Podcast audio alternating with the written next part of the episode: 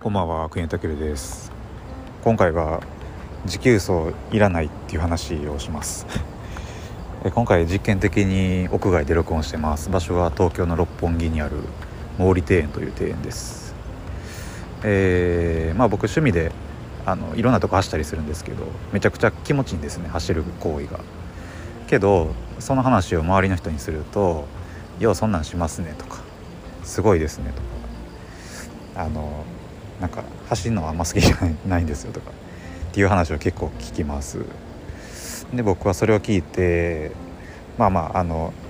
もちょっともったいないなと個人的には思いました。まあただ走るのは別にね強制するものでは全くないのでまあ、自由やと思います。むしろなんか走ることでなんか活性酸素を発生させてなんか老化が早まるみたいななんか、まあ、いろんなまあそういうデータもあったりするんで、まあ、とにかく自由ということです。まあ、自由っていうことなんでその昔させられた持久走とかあ、まあ、部活で言うなら外周とか、まあ、ああいうなんか強制的にさせられ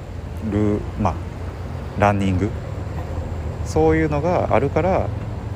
なんか走るのを嫌いになってしまう人が増えてしまったんじゃないかなって思うんで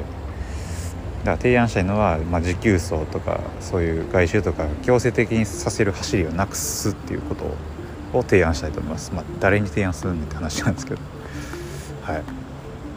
なんか走りたい人は走ったらいいみたいな。その走る喜びを見つけさせるようななんか授業をややったらいいんじゃないかなって個人的に